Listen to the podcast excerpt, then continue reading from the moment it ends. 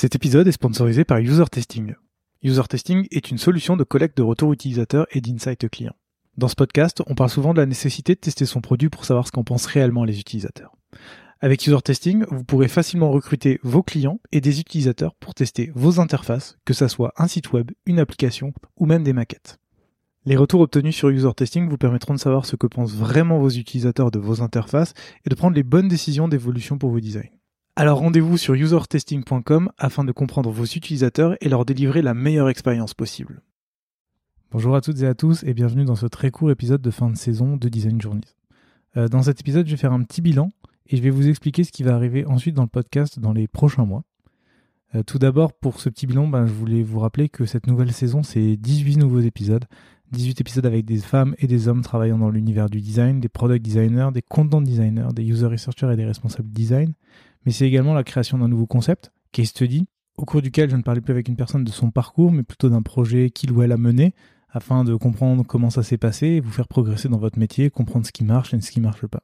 Cette saison, c'est également 17 000 écoutes, soit 10 000 de plus que l'année dernière. Ce qui est incroyable parce que je m'attendais pas du tout à ça en lançant le podcast. Donc je voulais vous remercier pour euh, votre fidélité, pour les retours que vous me faites sur le podcast, pour toutes vos écoutes. Euh, ça me motive encore plus pour euh, sortir de nouveaux épisodes et du nouveau contenu. Donc merci sincèrement pour ça. Enfin, cette saison, c'est également celle où j'ai essayé de monétiser un petit peu le podcast en mettant de la pub au, début des épisodes. Et euh, on peut dire que ça n'a pas vraiment marché. Euh, les pubs n'étaient pas vraiment écoutées et euh, c'est pas vraiment ce que vous voulez entendre, ce que je peux totalement comprendre. Donc c'est pour ça que j'ai décidé que pour l'année à venir, il y aurait plus de publicité sur le podcast, sauf en de très très rares occasions. Mais en tout cas, ça me prend beaucoup trop de temps en fait de contacter des annonceurs, de préparer de la publicité pour un contenu qui n'est pas forcément intéressant pour vous. Et du coup, je préfère prendre ce temps pour créer de nouveaux épisodes ou du nouveau contenu. Euh, pour être totalement transparent avec vous, j'ai jamais créé Design Journeys pour faire de l'argent. Néanmoins, ce projet engendre pas mal de frais, principalement ceux d'hébergement des épisodes et du site internet.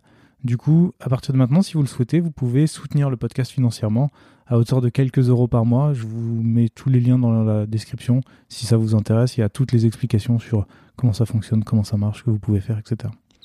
Et euh, si vous ne souhaitez pas soutenir euh, financièrement le podcast, vous pouvez toujours en parler autour de vous. C'est ce qui permet de faire de la pub pour, pour le podcast et donc euh, le, le, faire se diffuser au plus grand nombre. Et c'est également en mettant 5 étoiles sur Apple Podcast, puisque bah, l'algorithme d'Apple Podcast met en avant les épisodes et les podcasts qui ont bah, les meilleures notes. Donc bah, plus vous en mettrez, plus il y a de chances que le podcast remonte.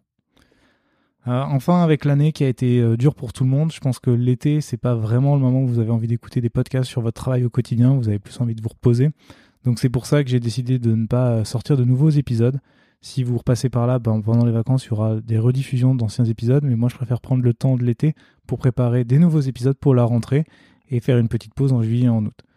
D'ailleurs, si vous souhaitez être mis au courant de tous les nouveaux épisodes qui vont sortir euh, dans les mois à venir, vous pouvez désormais vous inscrire à la newsletter du Design Journeys. Je vous enverrai un mail à chaque nouveau épisode. C'est tout. Il n'y aura pas de spam, il n'y aura pas de pub, je ne vendrai pas euh, vos informations.